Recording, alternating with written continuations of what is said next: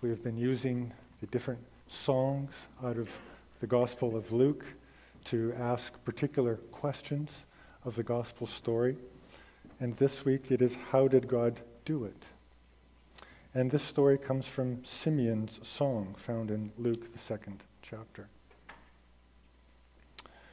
When the parents brought in the child Jesus, Simeon took him in his arms and praised God, saying, "Sovereign Lord, as you have promised, you may now dismiss your servant in peace.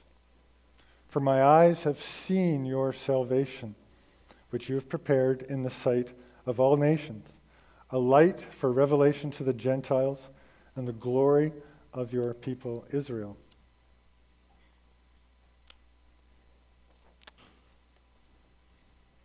This child, Simeon says to the parents, is destined to cause the falling and rising of many in Israel, and to be a sign that will be spoken against, so that the thoughts of many hearts will be revealed, and your soul will be pierced also.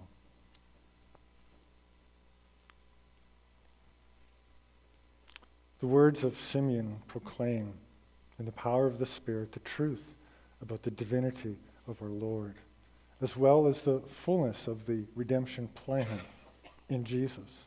He is the light of revelation to the Gentiles. He is the glory of the people Israel.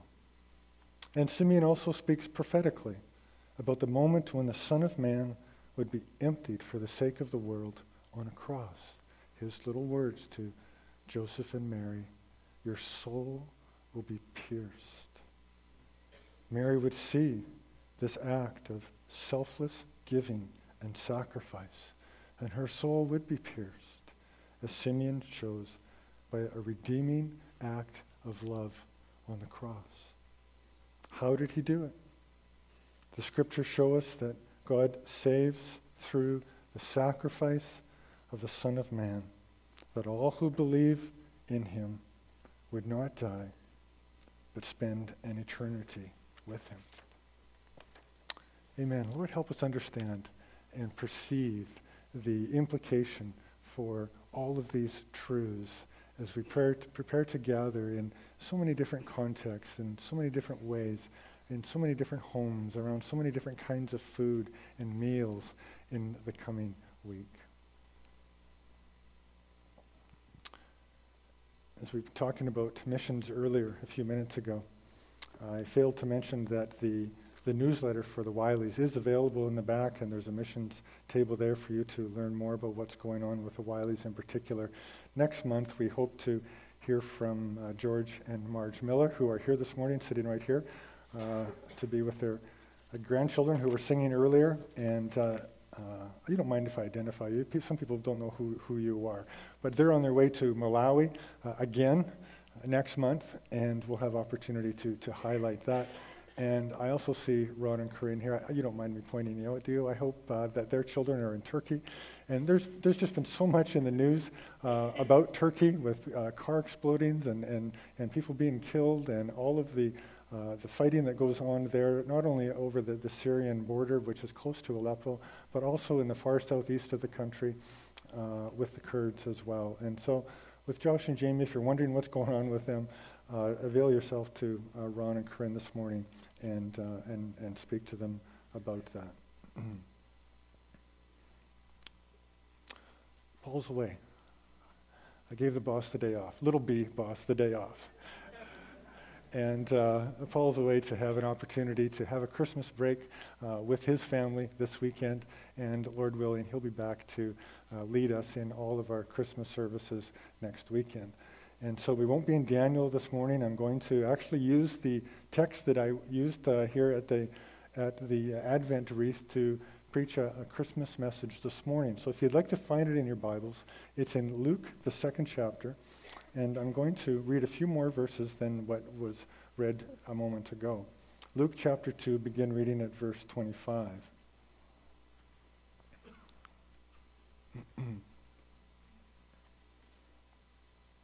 As you're turning there, I'd like to just say welcome to anybody who may be visiting this morning. Our apologies for all of that white stuff on the ground out there. It's a little bit embarrassing for us. Please don't tell anybody as you go back to the prairies that it snows in Parksville, but it does. Get over it, right?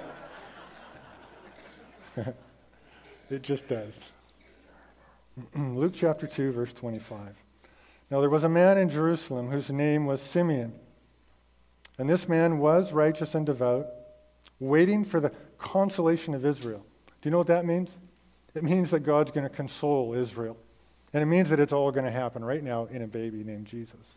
That's all that means. Actually, it's a lot. But that's what the word consolation means. And the Holy Spirit was upon him. Notice that Simeon was not just acting in his own natural self and instincts and wisdom. The Holy Spirit was upon him. And it had been revealed to him by the Holy Spirit. Again, notice that Simeon does not have knowledge of his own insight.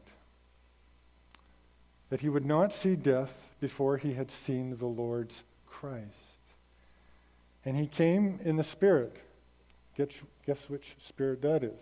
The Holy Spirit. Third reference to the Holy Spirit. He came in the Spirit into the temple.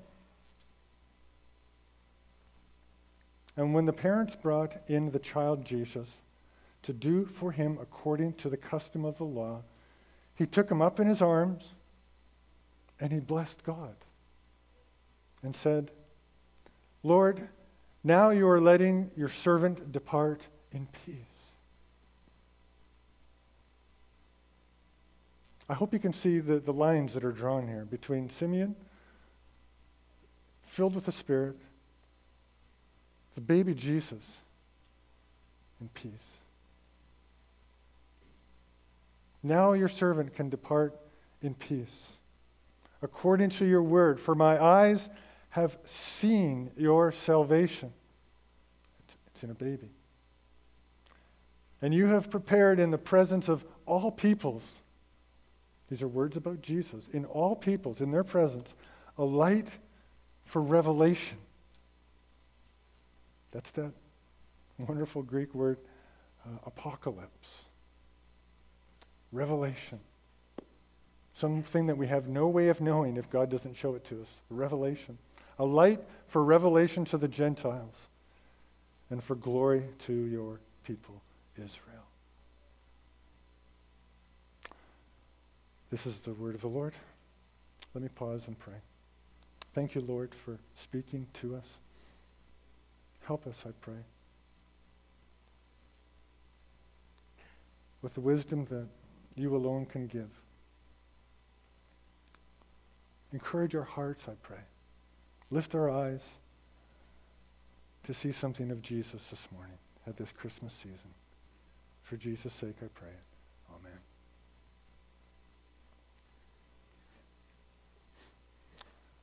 I want to make you think this morning. Please don't run out screaming with your hands over your head.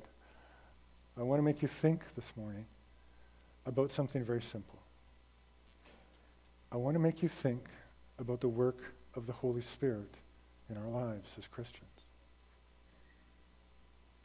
The Holy Spirit, as I emphasized in the reading, factors prominently in the story of Simeon. There's something about the work of the Spirit that enables Simeon to see something about Jesus that could not be seen by the natural eye. And what Simeon could see by the power of the Spirit about Jesus did something in the life of Simeon. Isn't that simple? Now I want to say that that's how the Christian life works. That God gives us a Holy Spirit. Why? In order that we would see something about his son Jesus that we could not otherwise ever see. And what does that do? Does it leave us merely as we are found? No, it leaves us changed people. And you'll recognize that little phrase, changed people. It's what Christians ought to be. It's what Christians claim to be. And so this is a simple Christmas message from the birth of Christianity about a fundamental of Christian truth about how does it work?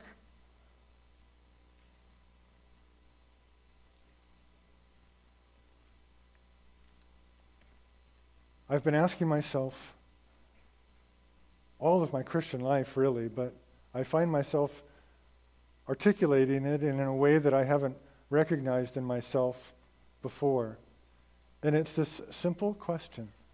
What does it look like to be filled with the Holy Spirit?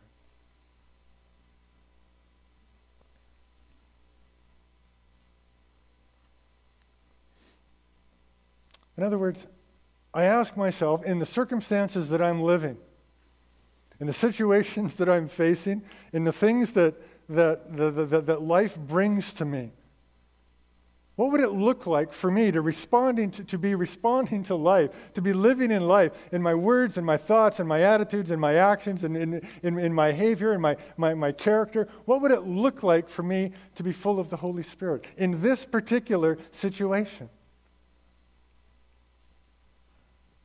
I wonder what you would say.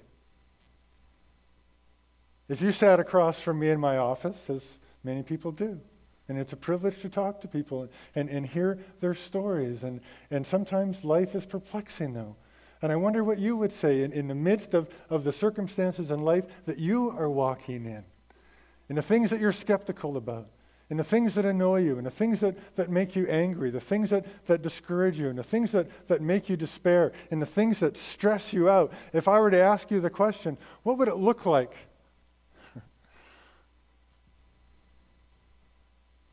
What would it look like for you to be full of the Holy Spirit?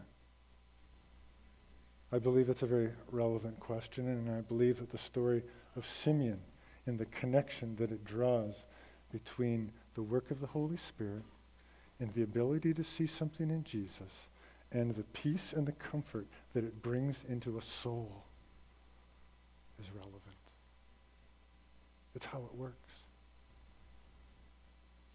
So, this is what I would like you to take home with you this morning.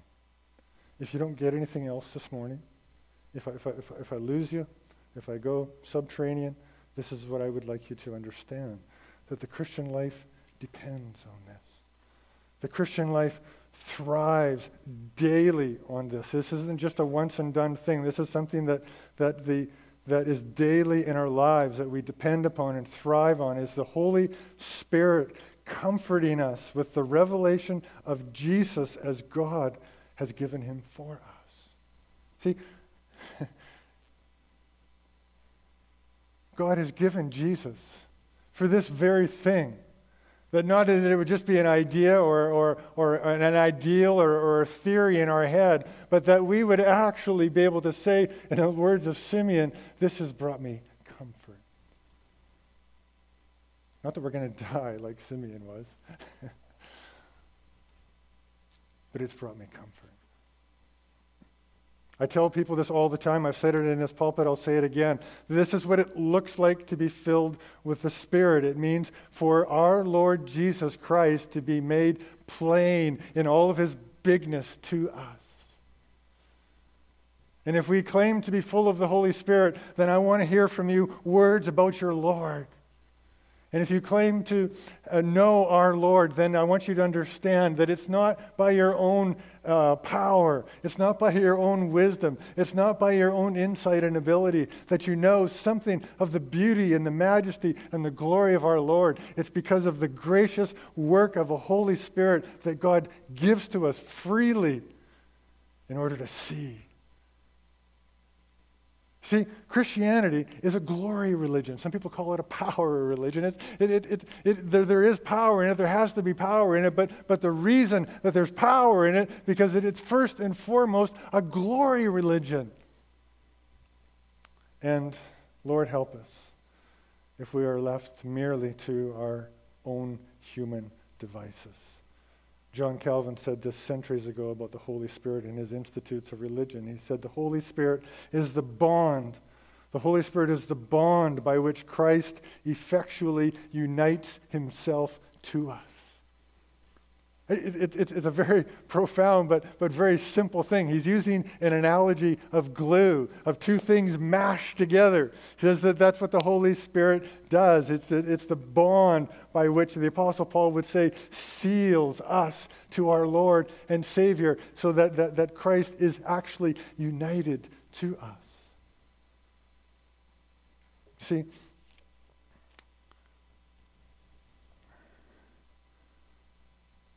when Christ is made big to us, bigger than the circumstances of life, the circumstances of life where our natural reflexes, we all have natural reflexes, we have natural instincts by which we make our way in this world, all those thoughts and words and ideas and attitudes and behaviors that I was talking about. But our natural instincts of stress, of anxiety, of fear, of jealousy, of bitterness, of lust, all fail us for godliness. And the transformed life, the changed life, all the different ways in which God calls us to vocationally live lives that transcend our natural behavior.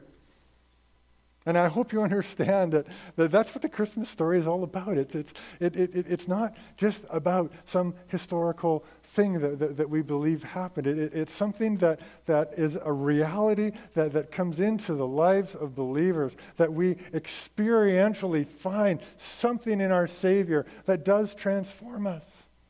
You see, Christian faith is more than just will worship.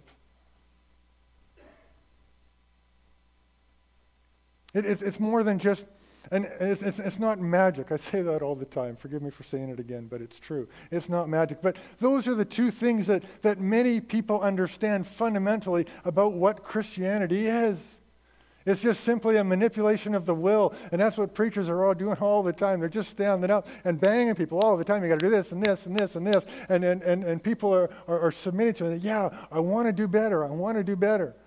Or they think that it's magic, it's some sort of mystical thing that nobody really understands, and we just hope it all kind of comes down upon us. Neither of those are if you believe that about Christian faith, you don't have Christian faith. That's not how it works. It's a glory religion. I love the words of the Apostle Paul when he says this in 2 Corinthians chapter 4. He says that God has shown in our hearts, shine something in our hearts to give the light of the knowledge of the glory of God in the face of Jesus Christ. Wow. That's glory religion.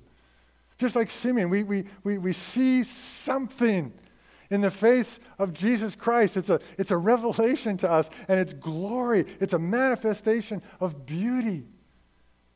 And it makes a difference.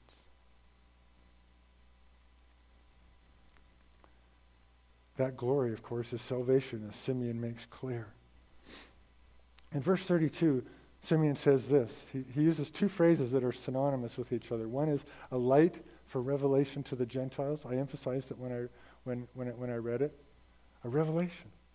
Jesus is a revelation for the nations. And what that means simply is this, is that there is something in Jesus that the nations have no way of knowing about God unless God shows it to them in Jesus. That's what that means. And the words glory for Israel, what that means is that these are things that God has been telling Israel all along. Right from the very beginning, from the calling of Abraham, these are things that Israel already knows, already understands, particularly through all the ways that God has spoken to them. And it's their glory that God is fulfilling his word and manifesting the embodiment of all that he ever spoke of. And it's for their glory, but it's for a revelation to the Gentiles. I want to expound briefly this morning on this idea of revelation and glory of Jesus and show that it's the very thing that the Spirit uses to sustain us in the day-to-day living of the Christian life, to enable us to experience something of that revelation, something of that glory in our lives that actually makes a difference.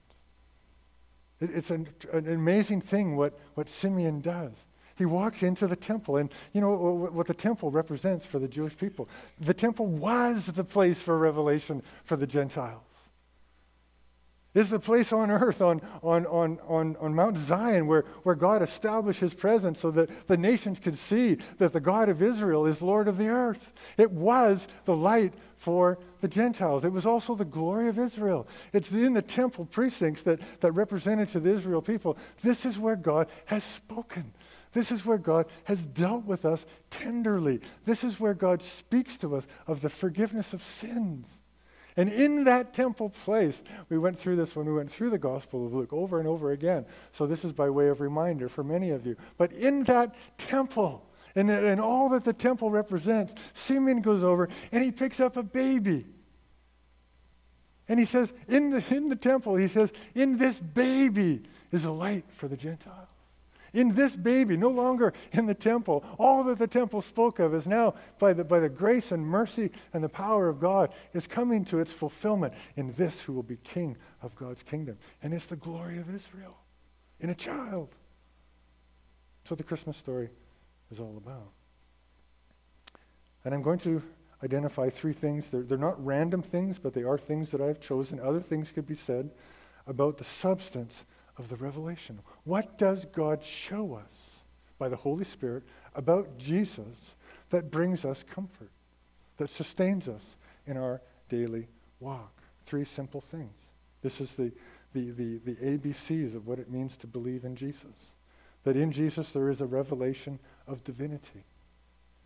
A revelation of divinity. It's so significant. Secondly, that there is a revelation of truth. A revelation of truth. And thirdly, a revelation of hope. These are extremely simple. A revelation of divinity, a revelation of truth, a revelation of hope. They're very simple and basic truths about Jesus that if I asked any one of you if you believe those things, you would probably say, well, yes, that's what I understand to be true about Jesus. But if I understood you, does it comfort you? Does the Holy Spirit take these things? Does he manifest them to you in the circumstances of life in ways that actually comforts you? See, these aren't things that we learn just once. They are things that we learn again and again and again, over and over. It's like, you know what it means to yeast.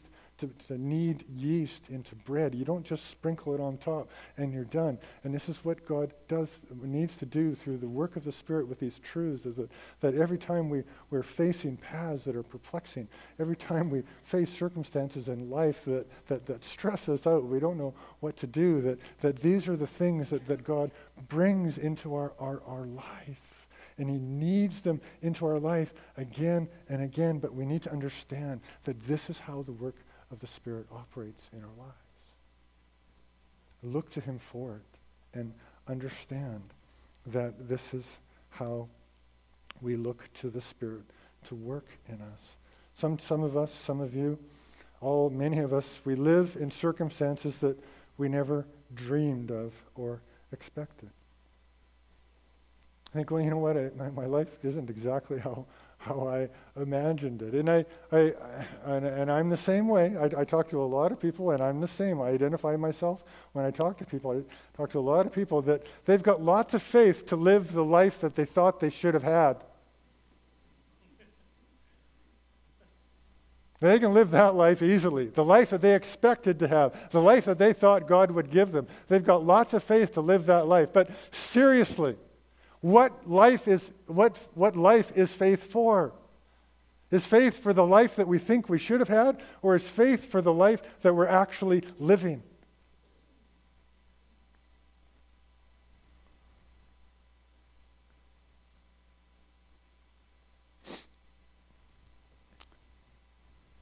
We all know that there's such a thing as unreal Christianity. We know that there's a kind of Christianity that is not connected to these realities. We know that there's a kind of Christianity that is external, that knows nothing of the work of the Spirit or the beauty and the glory of Christ. It's for display, it's for consideration of others, it's for take out and go for a drive to church on Sundays.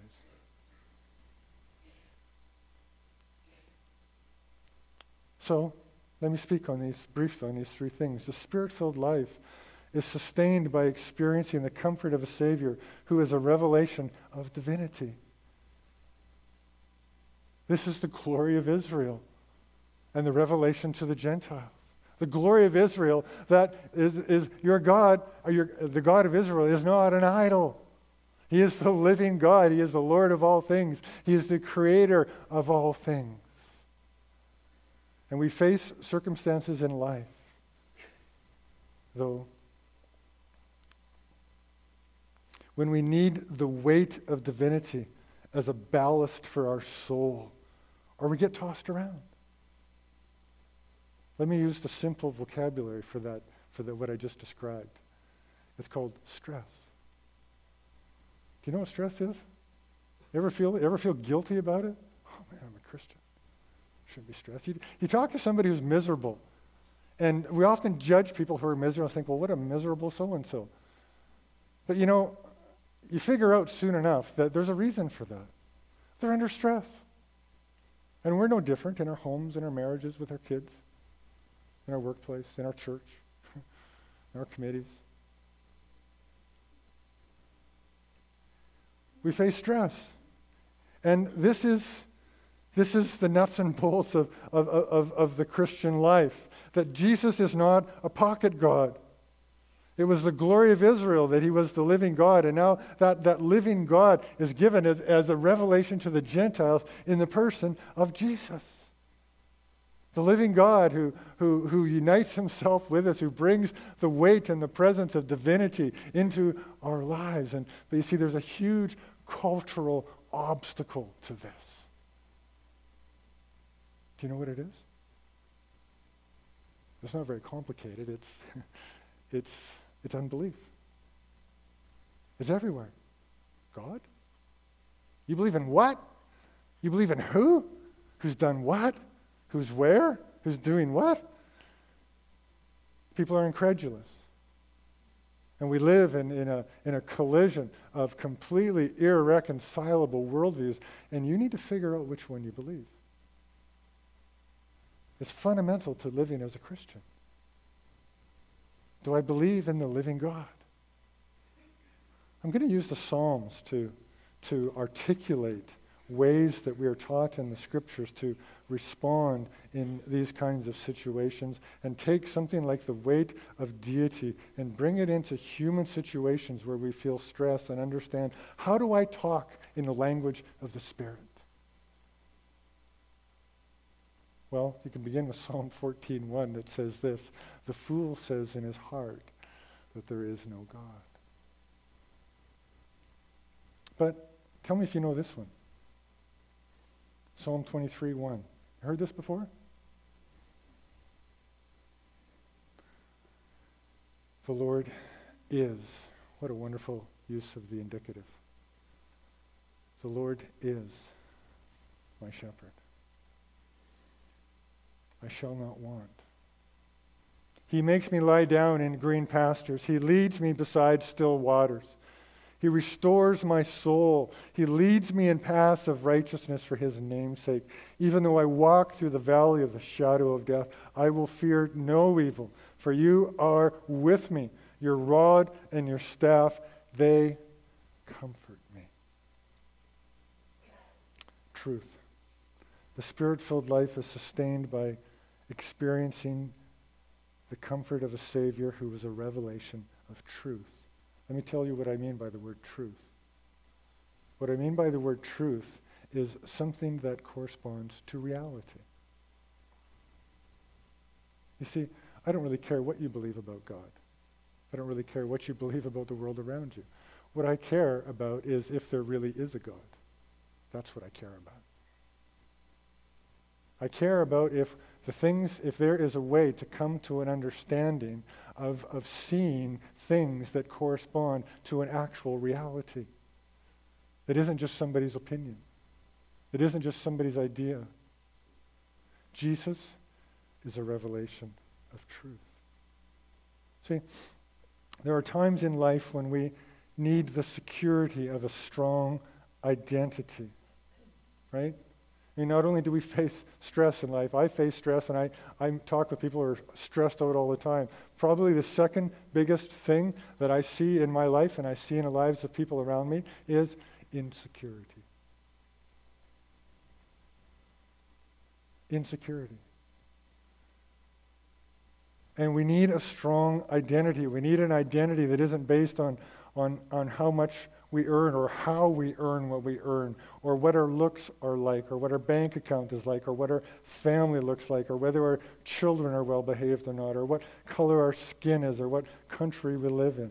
And see, this was the glory of Israel. The glory of Israel was this, is that God spoke truth to them, and he spoke to them things that they had no way of knowing outside of the revelation of God to his people. And what does God say about himself? He says, I love you. He says, I am generous of spirit towards you. He says, I want to make you my possession. I want to forgive your sins. I want to make your sins, though they be like scarlet, as white as snow. They had no way of knowing any words like that, except there be a revelation of something that corresponds to that reality. And the reality, I believe with all of my heart, is true. That there is a God who loves. There's a God who gives grace and mercy and forgives and allows us to be called his child. And that, in Jesus, is a revelation for all of the Gentiles to see and to know and to experience. And there's a huge cultural obstacle to that. It's called relativism. Do you know what it is?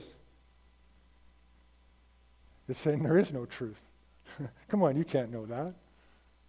There's no way of knowing anything about what is unseen. There's no way of being sure of anything. You see it all around us. You see it in the way people live. You see it in the way people think. Again, it's something, you got to figure that out.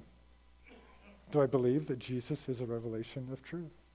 And this brings comfort. As Simeon was comforted in the Lord, says, now I can die in peace. It brings comfort to those who belong to Jesus because it gives us an identity that we belong to a heavenly Father. You have no idea what difference and what comfort that makes in the lives of believers, really practically. I belong to a heavenly Father who loves me, and there's nothing about what I do, how what I say, or what I experience in this world that can ever change that.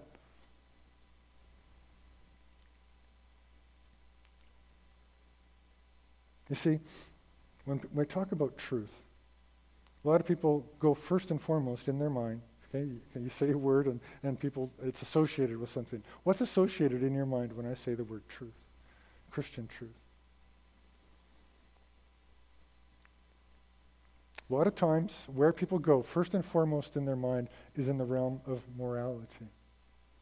Oh, that's what Christians are always talking about, truth. They think they know how to live better than other people, and they think they know what's right in all things. But let me say this, that the most significant thing about truth is not first and foremost knowing what to do, but rather to know who we are.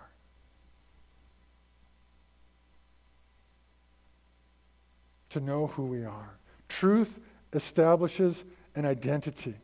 It reveals something about God that we could not possibly know otherwise. And it's from that identity, it's from within that identity that we take on the vocation of living morally. But the identity comes first. You'll really struggle living the Christian life if you don't understand that.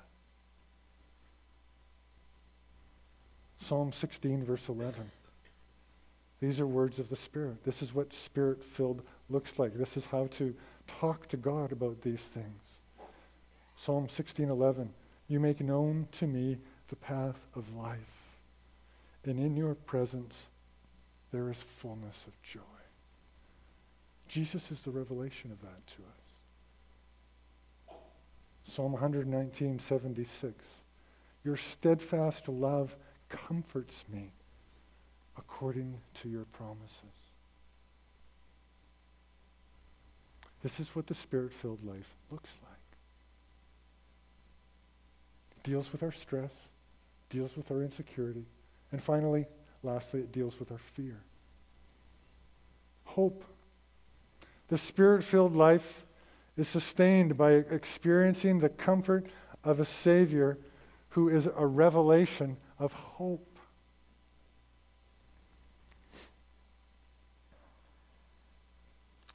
You might have noticed the headlines of the White House family that does the rounds on the talk show circuits.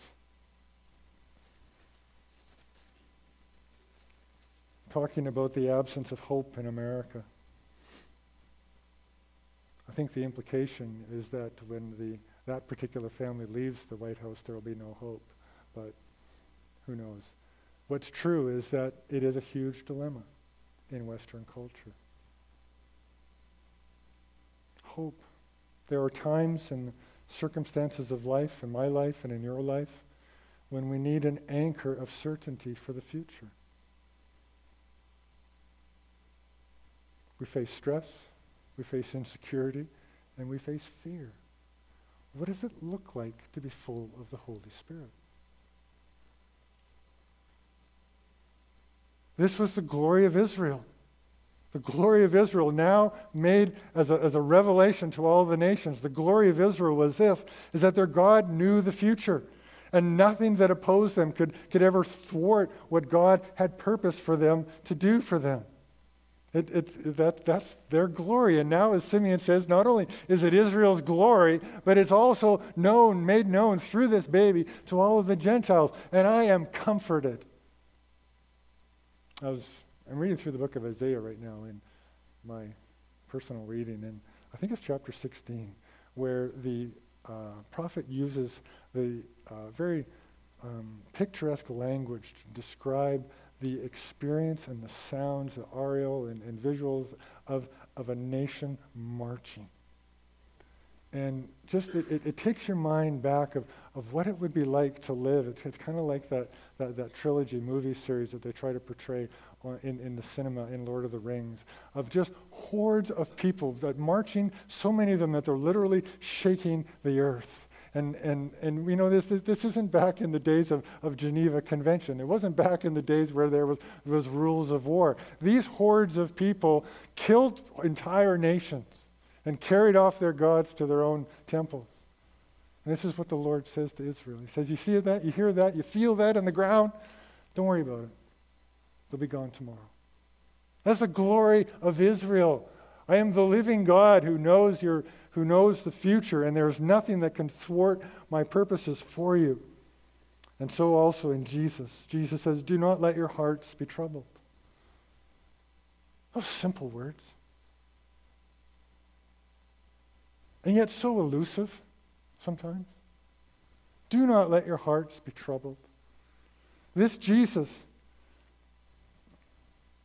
is the Alpha and the Omega. The beginning and the end. This Jesus is the one who, by proof of his empty tomb, says, I own the keys of death and Hades. Nothing can thwart the eternal life I give to all who call upon me. So lift your eyes. That's what a Spirit-filled life looks like. Lift your eyes. You know, they talk about raising a glass to life. Well, we do that every month here at the table. We raise food and we raise drink to say, the Lord is coming. It's a coming Lord. Lift your eyes. Look upon him as the one who brings hope. But, of course, there's huge cultural obstacles. We live in a culture of despair. It's heart-wrenching to see the despair that takes such a big price in the culture around us. We live in a culture where people will pay big dollars for distraction. This is one of the biggest dollar value industries in the world. Call it a hobby, call it whatever you want. It's distraction. Anything to keep people from having to think about the actual circumstances of their life. I mean, what did the paper say that how many dozens of people died of fentanyl overdose just in Vancouver in the last weekend? I read an article that undertakers, people who have to touch dead bodies, are complaining to civil authorities because so many of the bodies that they have to touch are contaminated with drugs.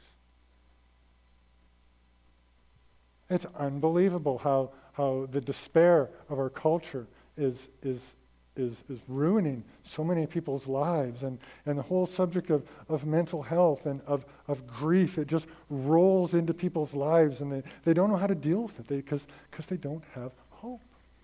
This is what it looks like to be filled with the Spirit. To be comforted by Jesus as the one who holds the future, and to be given hope instead of despair. Psalm 10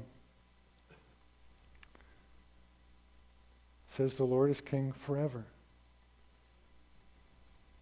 and the nations perish before him." Psalm 46, this is one. Again, I hope you understand why I'm quoting the Psalms.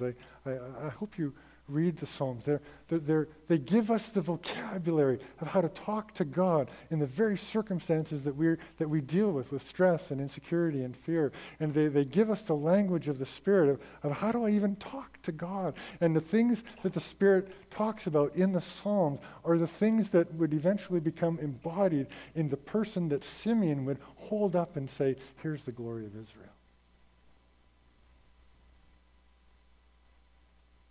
Psalm 46:1 says, God is our refuge and strength, a very present help in trouble. Therefore we will not fear, though the earth give way.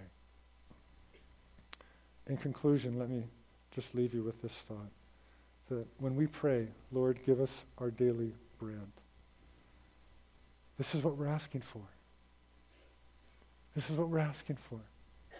We're asking for an ability to look to Jesus, not merely as an intellectual theory, not so that we can pat ourselves in the back and say, well, yes, I believe the right things about Jesus, not so that we can come to church and say, well, yes, I agree with the pastor, but in our circumstances of our own life, that they be experiential.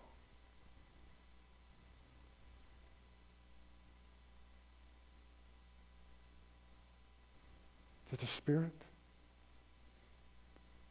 would help us to grasp Christ in a way